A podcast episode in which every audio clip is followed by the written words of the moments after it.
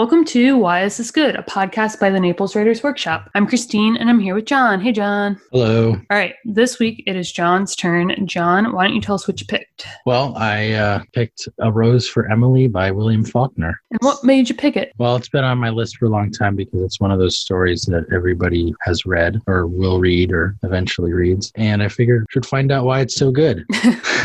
Is there a section that you'd like to sample for us? yes. That was when people had begun to feel really sorry for her. People in our town, remembering how old Lady Wyatt, her great aunt, had gone completely crazy at last, believed that the Griersons held themselves a little too high for what they really were. None of the young men were quite good enough for Miss Emily and such. We had long thought of them as a tableau. Miss Emily, a slender figure in white in the background, her father, a spraddled silhouette in the foreground, his back to her and clutching a horsewhip, the two of them framed by the back flung front door. So when she got to be 30 and was still single, we were not pleased exactly, but vindicated. Even with insanity in the family, she wouldn't have turned down all of her chances if they had really materialized. When her father died, it got about that the house was all that was left to her, and in a way, people were glad. At last, they could pity Miss Emily. Being left alone and a pauper, she had become humanized. Now she too would know the old thrill and the old despair of a penny more or less. The day after his death, all the ladies prepared to call at the house and offer condolence and aid, as is our custom. Miss Emily met them at the door, dressed as usual and with no trace of grief on her face. She told them that her father was not dead. She did that for three days, with the ministers calling on her and the doctors, trying to persuade her to let them dispose of the body. Just as they were about to resort to law and force, she broke down, and they buried her father quickly. We did not say she was crazy then. We believed she had to do that. We remembered all the young men her father had driven away, and we knew that with nothing left, she would have to cling to that which had robbed her, as people will. I realized again after you read that section that one of the things this story does is similar to something we've talked about in past episodes where there's a collective we. Yeah. And um, my main kind of observation reading this was that it was definitely a story told from the perspective of the town. Like it might be one individual telling it, but it's a commonly held belief about this woman or myth or story that they've told each other right? Everybody probably has a different variation, but they all probably have a very similar takeaway. And that was an interesting way to tell it. It almost reminds me of uh, the blue people, the aliens. No, yeah. Um, when they came to us, Yeah. So that's like obviously a story about aliens visiting that planet, but the whole effect of that point of view is that this is what the whole town thought. This is why we like revolted. And it's a terrible story, right? They end up like scaring these aliens off and like doing terrible things to them to get them to leave to like reclaim their planet. they slaughtered them. Yeah, they slaughter them. Spoiler. Oh, But sorry. well, whatever. they should have listened. The true Yes. fans have already listened. Yeah, that was like But- a year ago. Come on, guys. yeah. But it seems similar this way in that there's almost like a I'm sure there's people that that sympathize with her, but for the most part there's this kind of like kind of ruthless perception of her because they say things like and that's when we sympathized with her and that's when we felt bad for her, but still she's considered other throughout. Yeah. Like it's like we versus her. Yeah, that's a good point. Yeah, this is one of those, it's a classic of the town as character genre. It's often brought up in that context of point of view because Mm. it is something that it does really well. But that the fact that she she lives in the town but she's not a part of that is such a integral piece of what this story is and what the character is and everything. That's a good point. Yeah, to your point about like town versus character, that was the other thing that this kind of felt like. And the reason, like, I'm not a huge fan of this kind of story where it's like, here's a story from start to finish told completely after the fact. Because Oh. it, it reads like um, a fable or something. Like, I feel like oftentimes when it is written this way and it's written by like an outside character, like the town is not this woman. I get that the story is about the town's perception of the woman, but we're being told not from her perspective. We don't get to see what's in her head, you know? And that's the most exciting part. She's the most exciting part of the story, but we don't get that close third or first person. We don't even get to like live in the house with her. We're just like looking through the windows as the reader. But it feels almost like heavy handed in terms of there being a, a message or some kind of moral message that they leave you with. I don't know. That's what it feels like a fable or something something. Hmm, that's interesting. That's, I mean, one of the things that Faulkner does in like a lot of his stories is a lot of his books and novels is that sense of history, you know, spanning generations yeah. in every paragraph. You know, it's one of the excuses for his when he got later on like Absalom, Absalom, and novels like that. The excuse for why the writing was so, the sentences were so long and rolling was not just mm-hmm. the Southern voice, but the the memory. It was embedding memories upon memories within each sentence. I think he's doing doing that a little bit here. He's not doing the the prose in that way, but he's doing that same thing where he starts in the present and it's all history, it's all background leading up to that final moment of revelation, I guess. What kind of life she had had. yeah, there's something about that um, structure though that kind of mimics the way that you might tell this story to someone who didn't live in the town, right? Mm-hmm. Like if it had happened this week and you called your mom about it, you'd be like, "Oh, Miss Emily Grierson died," and she'd be like, "Who's that?" And you'd be like, "Well, this is who she is." this is what it's been like watching her. And then she died this week. Like you'd bring her you know you'd give the backstory but you'd start with that fact. So maybe i described it poorly when i mentioned like that structure but it feels like storytelling in like the most literal sense. Oh i see. Like gather around. Let me tell you about emily grierson because she died this week and i'm going to tell you about her. And then you'll know why it's important. It feels that like deliberate almost i guess. And what do we call it? Like the fictive dream or the fictitious dream state? I didn't get that with this that's interesting because I definitely got drawn into it. There's scenes here and there, you know, like when yeah. you know when they go to spread the lie around and she peers in a window, or the scenes are good. Yeah, um, some of the scenes with her um, her boyfriend. There's different scenes in here, and they, those definitely I feel like were evocative and kind of did that fictive dream, fictional dream kind of state. But I, yeah, there's a lot a lot of time is it's kind of it reminds me of the one the last episode with uh, the feminist where it spans long yeah. years of time. That one was all in sequence you know? Yeah. went to this high school went to this did this in college. After college these things happened and then eventually wound up sad and old. But this one's more like she died. Oh and by the way when she was younger her boyfriend left. And then oh yeah by before that her dad died. And after that then just kind of jumps around and skips back and forth. Just the way like you said like like someone's explaining it to somebody. Yeah.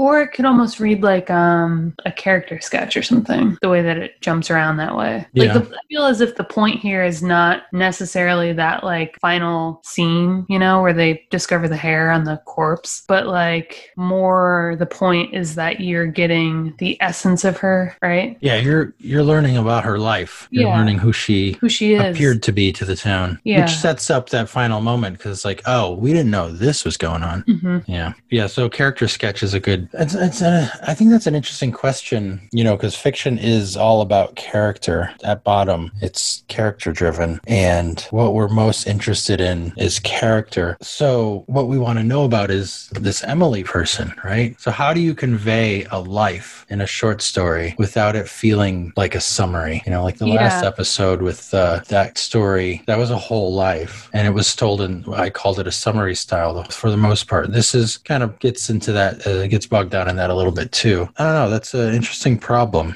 for stories, storytelling. Well, I think I think I said this in the last episode, but that last the feminist was kind of like if you see like a graphic of a timeline in documentaries, it'll say 1970, 1982, but you'll see the the breadth of time that's passed, and they'll do graphics that zoom in onto a specific date, and then they'll zoom back out, show you the timeline, and then they'll speed up past five years and zoom back in on the timeline, and they'll open up to this other documentary scene, you know? That's what the feminist felt like. It's like, yeah, we're going chronologically, but we're going to tell you when time is passing and we're going to hone in on what's important. And this like feels the, like like the last dance. Yes. The, that Michael Jordan one. I just saw that. So, and I love when documentaries do that because they, they're really, it's really helpful that way. And, and sometimes uh, stories are really hard to keep track of when they are covering that much time, but they're not telling you how much time has passed or when, when this is. So like, but for this character sketch, it, it's more like, feels like a character sketch because they're not going chronologically, but they're like hovering and looking at, oh yeah, and this was important, and yeah, this too, and just like plucking random stuff. I think it's easier to answer the question though of like not how do you make it not feel like a character summary, but how do you make a character? Like if I assigned in our fiction group a character sketch, I'm sure some people would be like, what is that exactly? But I think Mm. if kind of like left to their own devices, usually what you end up writing is not necessarily a scene and definitely not a start to finish plot. It's more just like, how can I illustrate who this person is with like three almost anecdotes? And then how do I like finish it in a way that feels finished? I don't know how to describe that other than like, I don't know. I had this assignment once in one of my fiction workshops in college and it was like write a character sketch. And I was like, I don't fucking know what that is. But it didn't matter because I was in college and I didn't care if I knew what it was. I wasn't like really trying to figure it out. But I went home and wrote something and I remember thinking like, oh, I guess that's all it was. You know? It's just like this natural thing. I think everybody can kind of like describe who a person is. And if you're a good writer, you can write it interestingly. Yeah,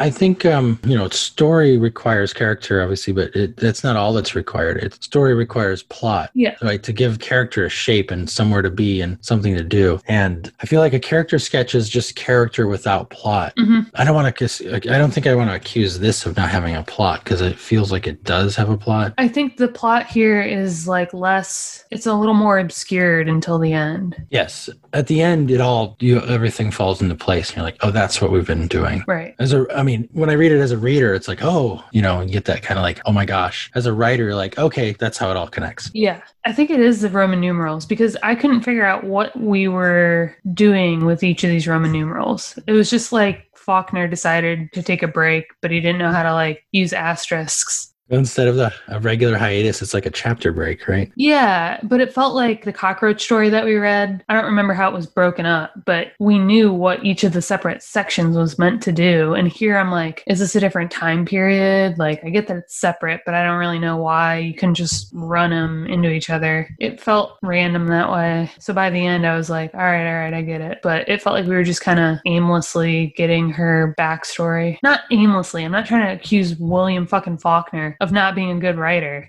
I'm just like, as I was reading this, I was like, what? Uh. Yeah, I mean, I didn't get hung up on it. I've read this before, so it's hard to read it fresh eyes. I think I basically treated them as if they're just hiatuses. They're just, you know, new section, new section. Yeah. And they do kind of follow, like at that Roman numeral two, she's like insisting, I have no taxes in Jefferson. And they're like, but, but, and then she ushers him out. And that's the end of section one. Section two begins, so she vanquished them, horse and foot, just as she had vanquished their fathers 30 years before. Right. So it kind of follows from it. It's like a. That's what I mean. So, so what was the point?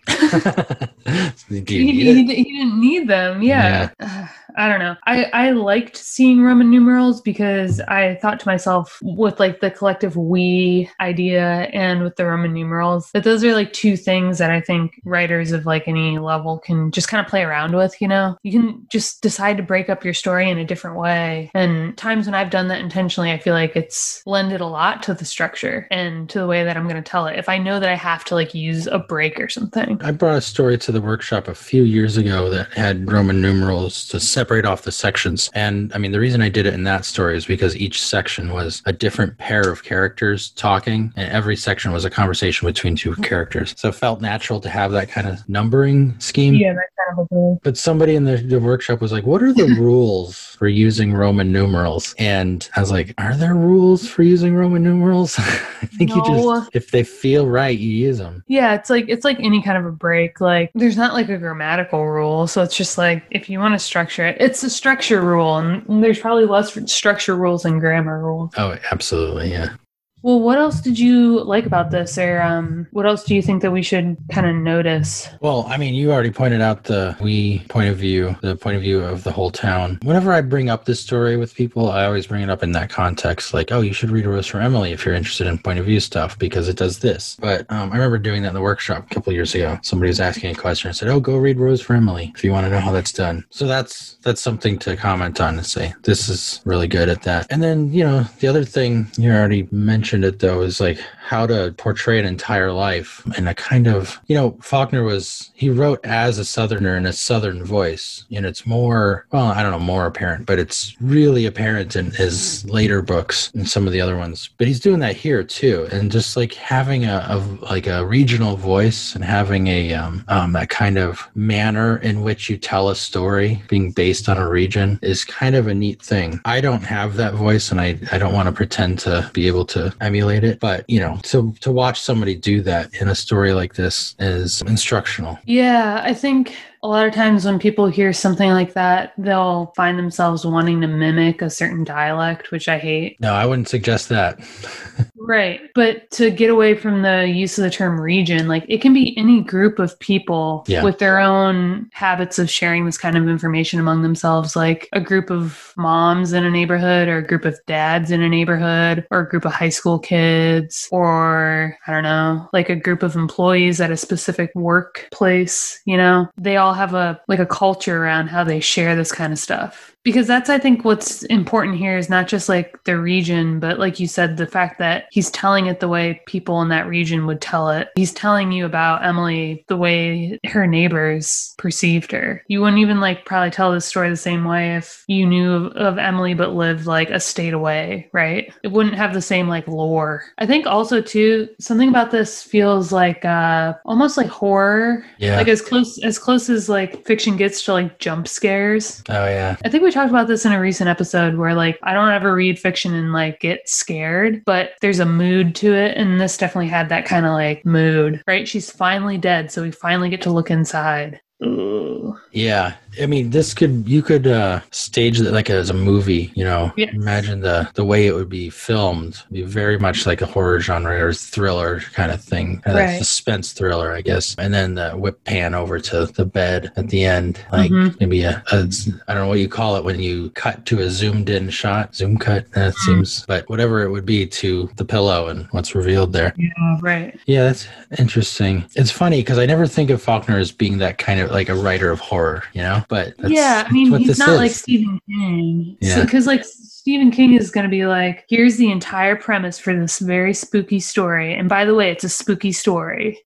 but this is more like, I don't know, more subtle and almost authentic, right? I mean, even if there wasn't something like horrific going on inside that house, what adds to the foreboding is the sense that we don't, we don't know anything about this woman and she's so quiet. Like, anyone that you don't know anything about is scary, right? That's why we have problems in the world. well, he does uh, a really good job of kind of setting that mood with just little drops of information, like the smell. Which, when, when you come to the end, you're like, "Oh, that's where the smell was from," and you kind of get a sense like it's what's what's going on here. It's hard again. It's hard for me to read it for the first time again, so because I know Yeah, the ending. right. But there's little moments throughout where like juxtapositions of like what happened to her in the section I read when her father died, and they she tried to keep the body in the house for longer. That's kind of like a foreshadowing of Mhm. the ending, and um, yeah, it does a good job setting that mood. That's probably something to play with, right? Like if if you want to make a character scary, you just know less about them. you know? Like Yeah, when you know everything about a character, they become less scary. I'm thinking right now for some reason of like Home Alone, uh, where he's afraid of the man who's always shoveling his driveway. And then as soon as he has a conversation with him, he finds out that his daughter died. And then he's not scary anymore. oh yeah, Yeah, there's nothing about knowing that his daughter's dead that makes what he did leading up to that less scary. It's just like once you know anything about it, like a person's like very human motivations, it all makes sense. Yeah. And this is a woman that like didn't let anyone in, didn't talk to anyone, was like real weird about the tax collecting, which I totally get. And when they finally find out about it, they're like, oh, all right. like even if that's that's how you humanize villains too, right? They do something horrific, but they have a motivation you can sympathize with. yeah, yep. We are talking about authority in the past couple episodes, you know, just the command of the fictional Yes. elements. This is, again, an excellent example of someone who has that command. Yeah, that is one thing I'll point out. Like reading this, like every other sentence, I was like, "That was good. That was good." That's right. yeah, he there's there's no like uh sort of there's no simple sentence here. Like each sentence had almost like a completely different structure. He was real good about like switching everyone up. Have you ever heard recordings of William Faulkner speak his No. accent? Uh-uh. He has a very distinct, obviously Southern accent, but a few months ago, I picked up one of his stories, or the novel Absalom, Absalom, and just started kind of like trying to mimic a Southern accent while reading it out loud. And it reads much easier than without the accent. There's something about kind of taking on that accent and trying to read it. His voice, the sentences, the way the sentences flow just works better in that accent. Huh. It's fascinating. Yeah, there's probably something to that that is way beyond me. but it makes sense that there would be.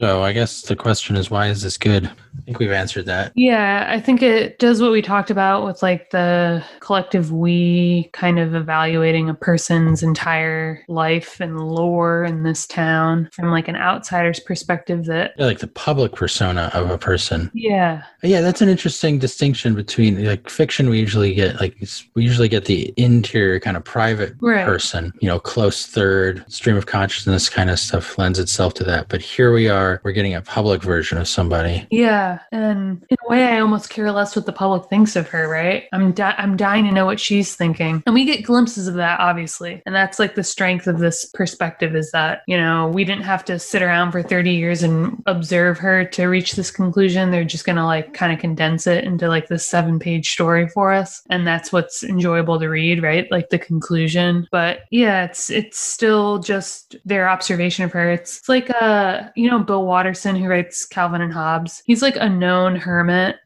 like the guy won't do interviews, and there's something so frustrating about that. Like when we write when we see a, bi- a biography written about him or a documentary like after he passes away, it's it's going to be completely different than the the Michael Jordan documentary that we just talked about, right? where he's sitting down for literally 10 plus hours, answering everything, giving it all to you, and you're getting it from his perspective. Like the documentaries about people that don't want to talk to you, or like they're not the full truth. They're this frustrating thing that's told through this lens. And for this woman, for Emily, it's told through this, like, even by the end when they know like what happened, yeah, it's like creepy by the end. But the whole thing has been told through this, oh, she's other and she's weird and something off about her. And we don't even know that that's necessarily the case by the end, you know? She's just sad and lonely. Yeah, there was that Salinger documentary that came out a few years ago. They interviewed people in the town, and they somebody I remember this woman said, uh, or no, they were relaying a story. I was like, yeah, he was sitting in that chair you're sitting in right now, like last night. Like everyone in the town just kind of protected his privacy. They knew Yeah. people would come by and, and see him, try to see him, and they were like, we're not going to let anybody do that. It's an interesting because that's a different way the town is reacting to the hermit than this is. And here, the town is interested in the hermit. Town is like, what's going on in that house? Who is she? We all want to get in there when when she's dead. Whereas Yeah. like Salinger, the whole town was like, let's just he's just trying to live up here. Let's um, you know, we'll keep him safe. And he comes out and talks to us, but he doesn't talk to anybody else. I wonder if,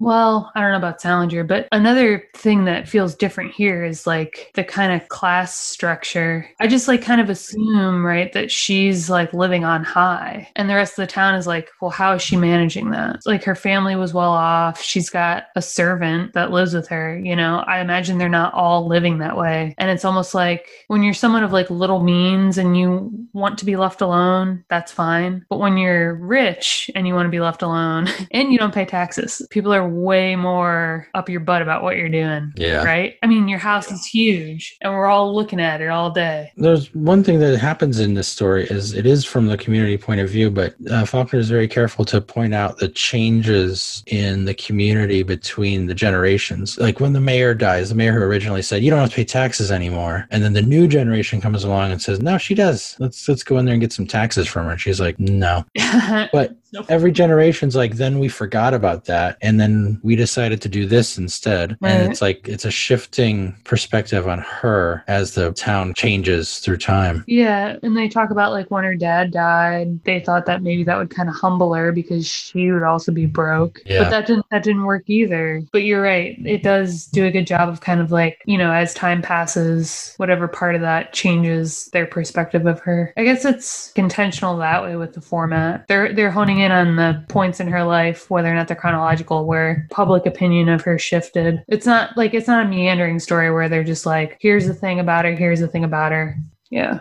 So, what do you think your takeaway would be from this, John? my takeaway is basically that it's it's lame it's the most obvious possible thing it's the perspective Yeah. i don't think i can think of anything new to say about it at this moment we've already talked about it Other than to kind of try it. Yeah. I do have a story that I, I intend to write in this fashion with that town perspective. But I realized when I started working on it, I was like, I need to know more about the town in order to write from their point of view. It's not enough to know about the character I'm trying to, like the, the other character that the town is looking at, to know about that character. I need to also know more about the town. And I realized that that is a tall order. You have to know quite a bit about the situation that you're portraying. We talked in a recent episode about, you know, that authority comes from mastery of all the elements and like the understanding of what you're portraying. And um, sometimes we just want to take shortcuts, and Yeah. it, it comes up better when you don't. But the shortcuts really don't work when you try this point of view on. Right. Well, I guess you could just make it a real small town. That's right. It has three people in it.